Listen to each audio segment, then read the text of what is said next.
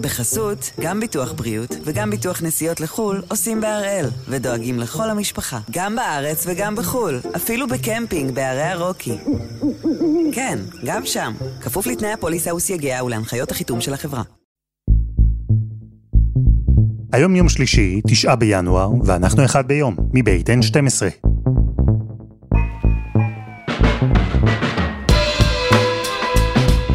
אני אלעד שמחה יופה, אנחנו כאן כדי להבין טוב יותר מה קורה סביבנו, סיפור אחד ביום, בכל יום.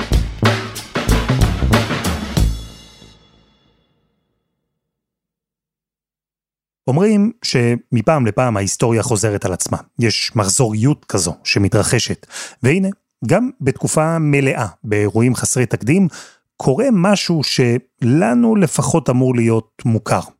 And finally, I can confirm that on January 4 at approximately 12 p.m. Iraq time, U.S. forces took necessary and proportionate action against Mushtaq Jawad Kazim al Jawari, aka Abu Taqwa.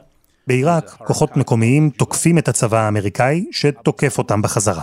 באמצע, בעיצומם של חילופי המהלומות האלה, כטב"ם עיראקי שוגר לעבר ישראל. בין שלל הזירות, כשהמלחמה כבר מתפרסת מעזה ללבנון, לתימן ואפילו עד להאג, אולי קצת היה קשה לשים לב להתעצמות הלחימה גם בעיראק. שלושה אנשי צבא אמריקאים נפצעו בתקיפה של מיליציות עיראקיות, והאמריקאים הגיבו בחיסול של מנהיג המיליציה. מדינה שבשני העשורים האחרונים נקרעה ממלחמות, נכנסת עכשיו שוב לסחרור חדש בגלל, כמובן, שבעה באוקטובר, והמלחמה של ישראל בחמאס.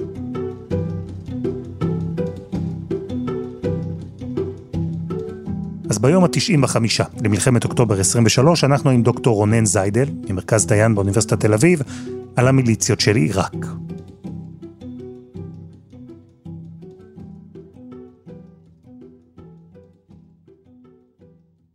דוקטור רונן זיידל, שלום. שלום. מה אנחנו רואים בעיראק בשבועות האחרונים? עד כמה התקיפות מצד המיליציות על מטרות אמריקאיות הן דבר שגרתי? תראה, אה, מבחינת מספר התקיפות מדובר על אה, בסביבות 130-140 תקיפות עד עכשיו, על בסיסים אה, אמריקאים במזרח סוריה ובשטח עיראק. התקיפות האלה הן תקיפות שגורמות נזק מאוד מאוד זניח, עד עכשיו לדעתי לא היה שום הרוג בתקיפות האלה וחלק גדול מהתקיפות בכלל לא מדווחות על ידי האמריקאים כי הם רחוק מדי מהרדיוס של, ה, של הבסיסים עצמם, אבל יש כאלה שמגיעות יחסית קרוב וגורמות פה ושם נזק אה, קטן, וזה כמו אה, זמזומים או עקיצות של יתושים או פרושים כאלה מבחינת האמריקאים, אבל כשזה מצטבר זה, זה לא נעים. זה לא נראה כל כך טוב, ויש איזשהו לחץ על האמריקאים לפעול. ולכן האמריקאים מדי פעם פועלים, ולפני כמה ימים הם גם הורידו אה, מפקד בכיר באחת המיליציות שהן יותר פעילות בשיגורים האלה, והצעד הזה, ששוב, הוא מתרחש על אדמת עיראק, זה חיסול על אדמת עיראק, כן? בתקופה שבה חיסלו כמה וכמה אנשים במקומות אחרים. מיליציות זה איזה שם קוד כזה שלא ממש מספר את הסיפור של הארגונים האלה, שהם ארגונים מגוונים, שונים, לא תמיד גם מתואמים, לפעמים אפילו אה, מתחרים אחד בשני. אז אם אנחנו חוזרים אחורה, מתי בעצם מתחיל הסיפור של המיליציות שקיימות היום בעיראק? המיליציה הראשונה הוקמה ב-1982, וזה כבר פרה-היסטוריה מבחינתנו, היא עדיין קיימת, היא הוותיקה ביותר. רובן הוקמו אחרי 2003, אחרי הכיבוש האמריקאי, אבל הקבוצה הגדולה באמת הוקמה אחרי uh, מה שעשה דאעש בקיץ 2014 uh, בעיראק, שהוא כבש שליש משטח המדינה, ואז איש הדת החשוב בעיראק, שהוא דווקא לא פרו-איראני, אבל יש לו השפעה, פרסם דעווה, פרסם קריאה כזאת, פסק הלכה, שקורא לאנשים להתנדב להגן על המולדת מפני האיום הזה ש, של דאעש, ובערך מאה ומשהו אלף אנשים התנדבו באמת אה, לשורות, שיעים, מאמינים, חרדים, כי אה, הייתה אז חרדה בקרב הציבור השיעי שדאעש יתקדם ויפגע בהם. הרבבות האלה שנענו לקריאה והתגייסו לאותן מיליציות כדי להילחם בדאעש, הם אנשי צבא בעברם? היה להם ניסיון? בדרך כלל לא. צריך לאמן אותם, היה צריך להכשיר אותם, לתת להם מדים, לתת להם משהו, ואת כל זה סיפקה הן המדינה העיראקית והן הידידה מעבר לגבול, אה, איראן. בזמנו תחת פיקודו של קאסם סולימני. קאסם סולימני אדם שיש לו תפקיד מאוד מאוד משמעותי בהקמת הגוף הזה. תסביר לי אבל את הקשר, המוטיבציה של איראן להילחם בדאעש, כי לי זה לא נשמע מאוד מובן מאליו שהמערב מצד אחד ואיראן מהצד השני יילחמו באותו אויב, כאילו אויב משותף.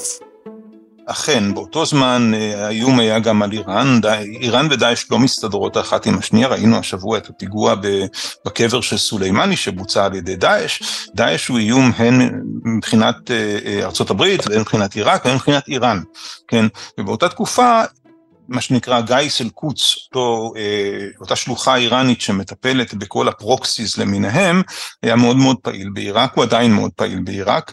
קאסם סולימני עבד אה, בשיתוף פעולה הדוק עם אחת הדמויות הכי משמעותיות במיליציות שהיו קיימות כבר אז, אדם בשם אבו מהדי אל-מוהנדס, שהוא עיראקי. יחד עם אבו מהדי אל-מוהנדס הם בעצם יצרו את הגוף הזה, שנקרא אגד המיליציות או החשת השעבי, הגיוס העממי, ועליו אנחנו מדברים. בתוכו יש גרעין קשה של מיליציות חמושות אה, פרו-איראניות שמאוד מאוד פעילות ויש גם הרבה מאוד אנשים שהם סתם אה, מגויסים, נשארים בשירות רק מכיוון שזה איזושהי הכנסה מסוימת אה, ולא יותר מזה. מעניין, ובזמן המלחמה בדאעש, התרומה של המיליציות הייתה אולי אה, צנועה יחסית, אבל הגופים האלה ניצלו את הזמן כדי להתאמן, כדי להתחמש, יצרו ביניהם קשרים ותיאום, ובעיקר גדלו מאוד מבחינה מספרית. ואחרי כמה שנים של לחימה, ב-2017, מוסול נכבשה מחדש, עראקה נכבשה, וראש ממשלת עיראק הודיע רשמית שדאעש הובס.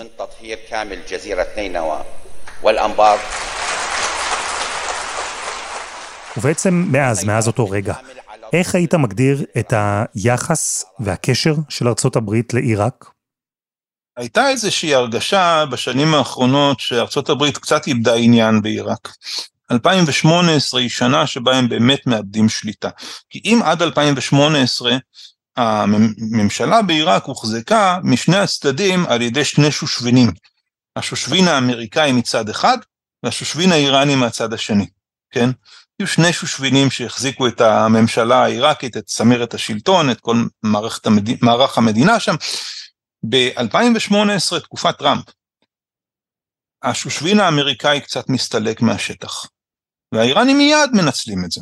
מיד מנצלים את זה, מיד דואגים למנות ראש ממשלה אה, מהצד שלהם, עאדל עבד אל-מהדי, אה, מיד מנצלים את זה, מיד מגבירים את הנוכחות שלהם שם, קאסם סולימני עדיין חי, אז אה, הוא ממלא את החלל שנוצר, כן, האמריקאים לא, לא מגיבים על זה בכלל, כן, שנתיים של חוסר תגובה יצרו את המצב הנוכחי, כן, והם חיזקו מאוד את המיליציות.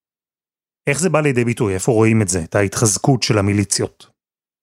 המיליציות מתחילות אה, להפגין נוכחות ב, באזורים הנחשבים של עיראק, זאת אומרת בבגדד, באזור השיעי הדרומי, בסרה, מקומות כאלה, הם גורם חמוש, הם גורם מאורגן, הם גורם שיש לו כסף, מקבל הרבה מאוד כסף מתקציב המדינה, תקציב המדינה בעיראק הוא גדול מתקציב המדינה בישראל, תאמין לי או לא. וזה גורם שיש לו גם איזושהי אידיאולוגיה ומוטיבציה, כן? ולכן אנחנו רואים אותם מאוד מאוד פעילים החל משנת 2018, בשנת 2019 יש מחאה מאוד מאוד משמעותית בעיראק. המיליציות ממלאות תפקיד בדיכוי של המחאה, בערך 800 אנשים נהרגו ונרצחו על ידי המיליציות האלה, שהסנטימנט הבסיסי של ההפגנות, אלה היו הפגנות של שיעים, הפגנות מחאה של שיעים, בבגדד, בנאסריה, בבסרה, בכל המרכזים השיעים האלה, והסנטימנט המרכזי היה אנטי-איראני, מובהק. האיראנים באופן טבעי אה, לא התלהבו מהסנטימנט האנטי-איראני שהלך והתפשט בעיראק, והיה להם לאיראנים אז את המוח של האסטרטג הצבאי הבכיר שלהם, קאסם סולימני, שפשוט אה, המציא תוכנית, נכון? כלומר, אסטרטגיה שתבסס ותחזק את השליטה האיראנית בעיראק. הוא ממציא ספין, הוא אומר, בואו נפעל נגד האמריקאים. נתחיל לדבר על זה שאנחנו רוצים לשחרר את עיראק מהנוכחות האמריקאית. ואז הם מתחילים באמת עם הקטע הזה של השיגורים והדברים האלה, כדי לעשות ספין מהמחאה. כן. הספין הזה עלה לקאסם סולימני בחייו. Last night, at my direction, the United States military successfully executed a flawless precision strike that killed the number one terrorist anywhere in the world, Qasem Soleimani. Hmm, כלומר, סולימני חוסל על ידי האמריקאים בגלל הפעילות שלו בעיראק, לאו דווקא בגלל הפעילות שלו באיראן או במקומות אחרים בעולם. כן, הוא חוסל יחד עם אבו מהדיל מוהנדס שהיה יד ימינו ודמות מאוד משפיעה במיליציות העיראקיות.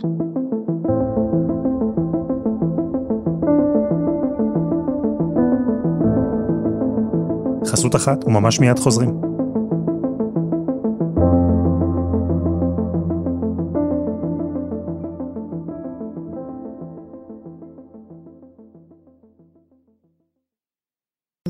בחסות, גם ביטוח בריאות וגם ביטוח נסיעות לחו"ל עושים בהראל, ודואגים לכל המשפחה, גם בארץ וגם בחו"ל, אפילו בקמפינג בערי הרוקי.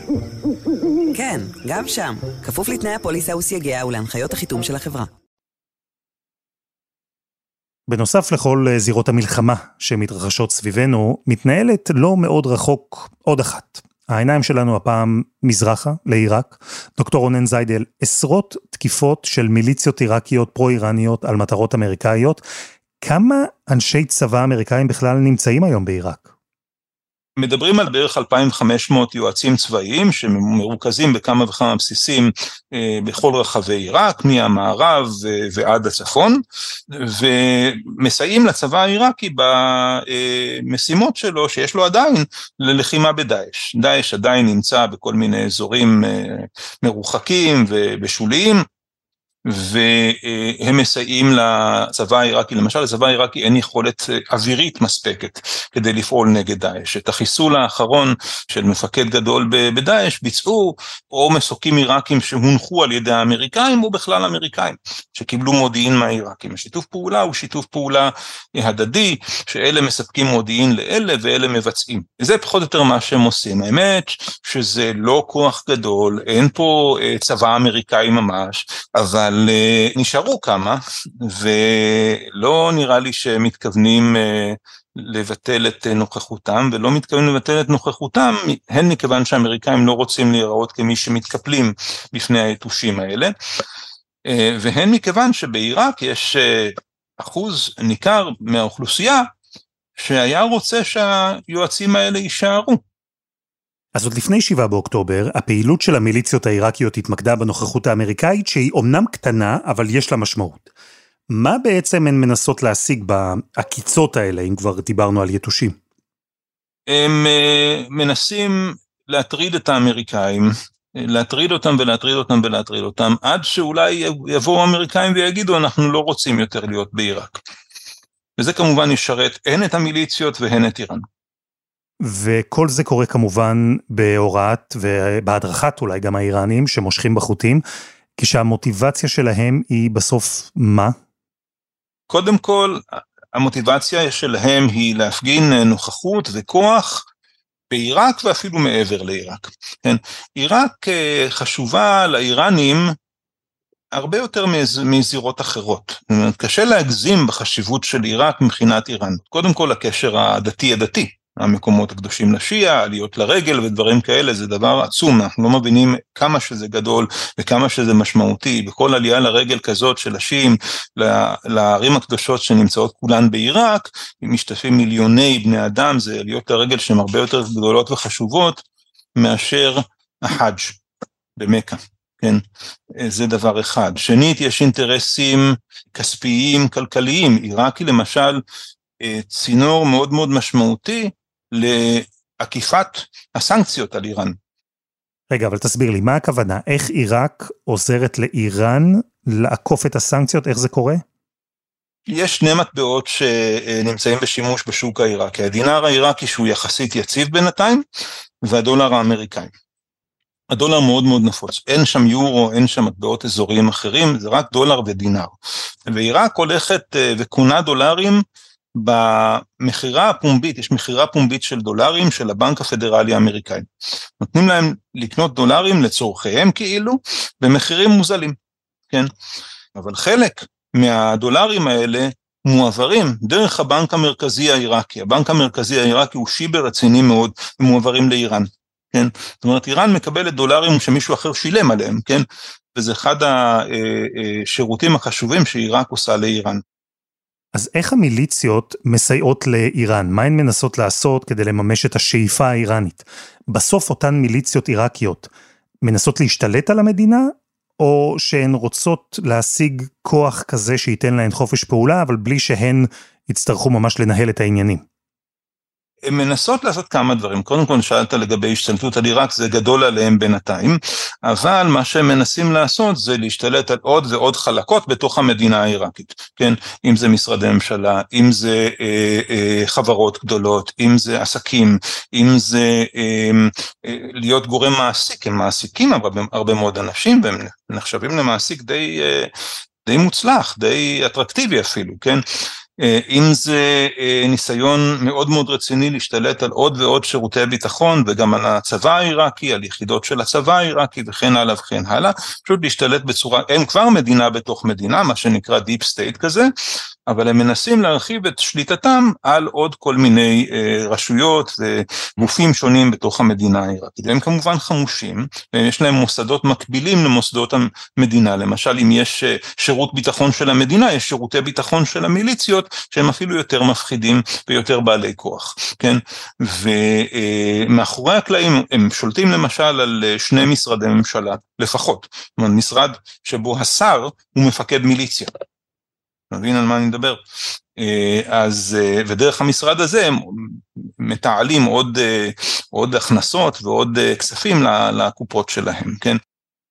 אתה יודע, זה נשמע לי כמו המודל של החות'ים בתימן, או חיזבאללה בלבנון, זה אותו הדבר. כן, הם אחת מהפרוקסים שיש לאיראן בכל מיני מקומות באזור, כמו החות'ים, כמו חיזבאללה, כמו מיליציות בסוריה, כמו מבחינה מסוימת הג'יהאד האיסלאמי והחמאס. העניין הוא שה deep state הזה שאתה מתאר, הוא הרי קורה במקביל לשלטון המרכזי, הרשמי, בעיראק.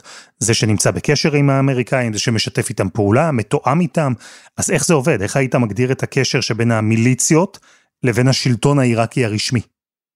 זו שאלה גדולה. אה, קודם כל, עיראק היום היא מדינה דמוקרטית, מדינה שה... הפרלמנט שלה נבחר, הפרלמנט הוא זירה מרכזית של הפוליטיקה, יש בה גם בחירות מקומיות, יש אפילו בית משפט, אה, אל, בג"ץ, בג"ץ שהוא מאוד פעיל בפוליטיקה, לא תאמין, זאת אומרת זה לא נראה כמו מדינה ערבית, אבל לכאורה מי שעומד בראש הפוליטיקה העיראקית הוא ראש ממשלה, כבר לא נשיא כמו שהיה בתקופת סדאם חוסיין אלא ראש ממשלה. ראש הממשלה הקודם מוסטפא אל-קאדמי היה בן אדם טוב, והיה פרו-מערבי ופרו-אמריקאי וליברל. ועוד כל מיני דברים כאלה. אסחאב אל-ג'לאל ואל-פחאמה ואל-מעאלי אל-מחתרמין, אסלאמו עליכם ורחמתוללהי וברכתו. ואחד הדברים שהוא חרט על דגלו היה להילחם במיליציות ולחזק את המדינה על חשבונן של המיליציות. התוצאה הייתה אה, תקופה מאוד מאוד בעייתית. כן? כשיש ראש ממשלה כזה, יש צרות, כן? כל הזמן תוקפים את האמריקאים, כל הזמן משגרים, מיירטים, עושים הפגנות, עושים בעיות, ואפילו אה, ניסו להתנקש בחייו. ניסו להתנקש בחייו של אה, מוסטפא אקדמי, שיגרו כטב"ם לבית שלו, במקרה הוא, הכטב"ם פספס אותו, וזה אה, מה שקרה. אתגרו אותו, נקרא לזה בעדינות, כל הזמן, וגם את האמריקאים, ובאמת, בסך הכל לפני שנה וקצת, מונה בעיראק ראש ממשלה אחר, שהייתה לו גם אג'נדה אחרת. ينطلق من إيماننا بأن العراقيين بمختلف قناعاتهم ומועתקדתיהם. מונה ראש ממשלה אה, הרבה יותר נוח למיליציות, הרבה יותר נוח בכלל למחנה הפוליטי הפרו-איראני שנקרא מסגרת התיאום, אליטה לטנסיקי בערבית, כן? הרבה יותר נוח אליהם. ואז פתאום ראינו שקט.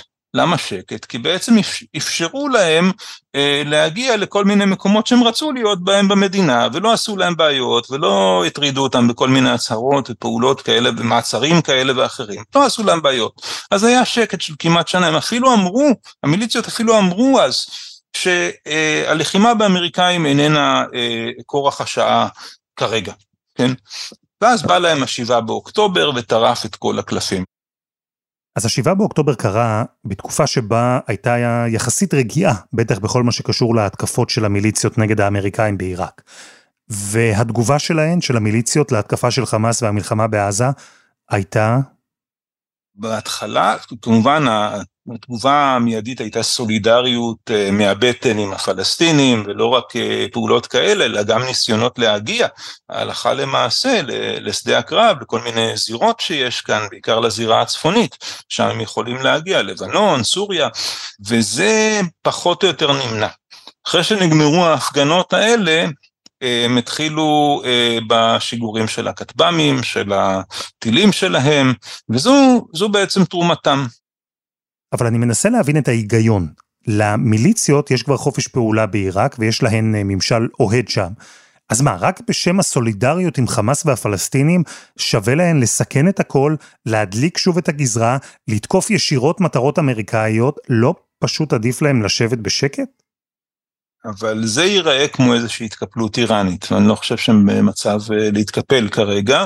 הם אה, קצת מנסים להתיש את, ה, את האמריקאים, ואם זה לא ילך, אני לא יודע מה, מה הצעד הבא. כמובן יש אה, חשש שתהיה הידרדרות, והאיראנים יעשו, יעשו צעדים יותר מסוכנים מבחינתנו, כמו למשל להכניס נשקים אסטרטגיים לתוך שטח עיראק, טילים ארוכי טווח ודברים כאלה.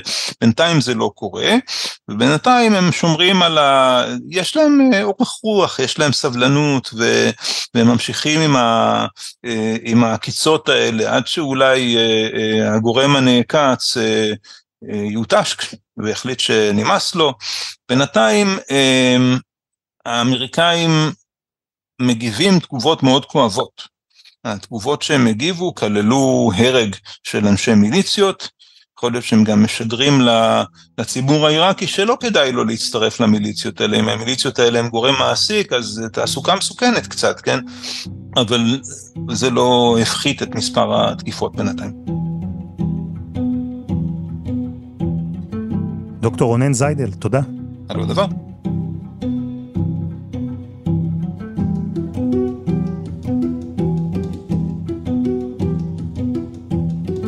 וזה היה אחד ביום של N12, אנחנו מחכים לכם בקבוצה שלנו בפייסבוק, חפשו אחד ביום, הפודקאסט היומי. העורך שלנו הוא רום אטיק, תחקיר והפקה, שירה הראל, דני נודלמן ועדי חצרוני, על הסאונד יאיר בשן שגם יצר את מוזיקת הפתיחה שלנו, אני אלעד שמחיוף, אנחנו נהיה כאן גם מחר.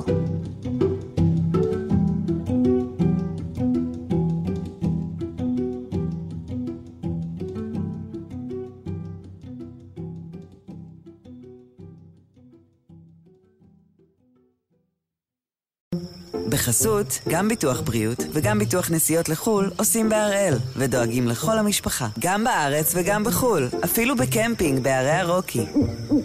כן, גם שם, כפוף לתנאי הפוליסה וסייגיה ולהנחיות החיתום של החברה.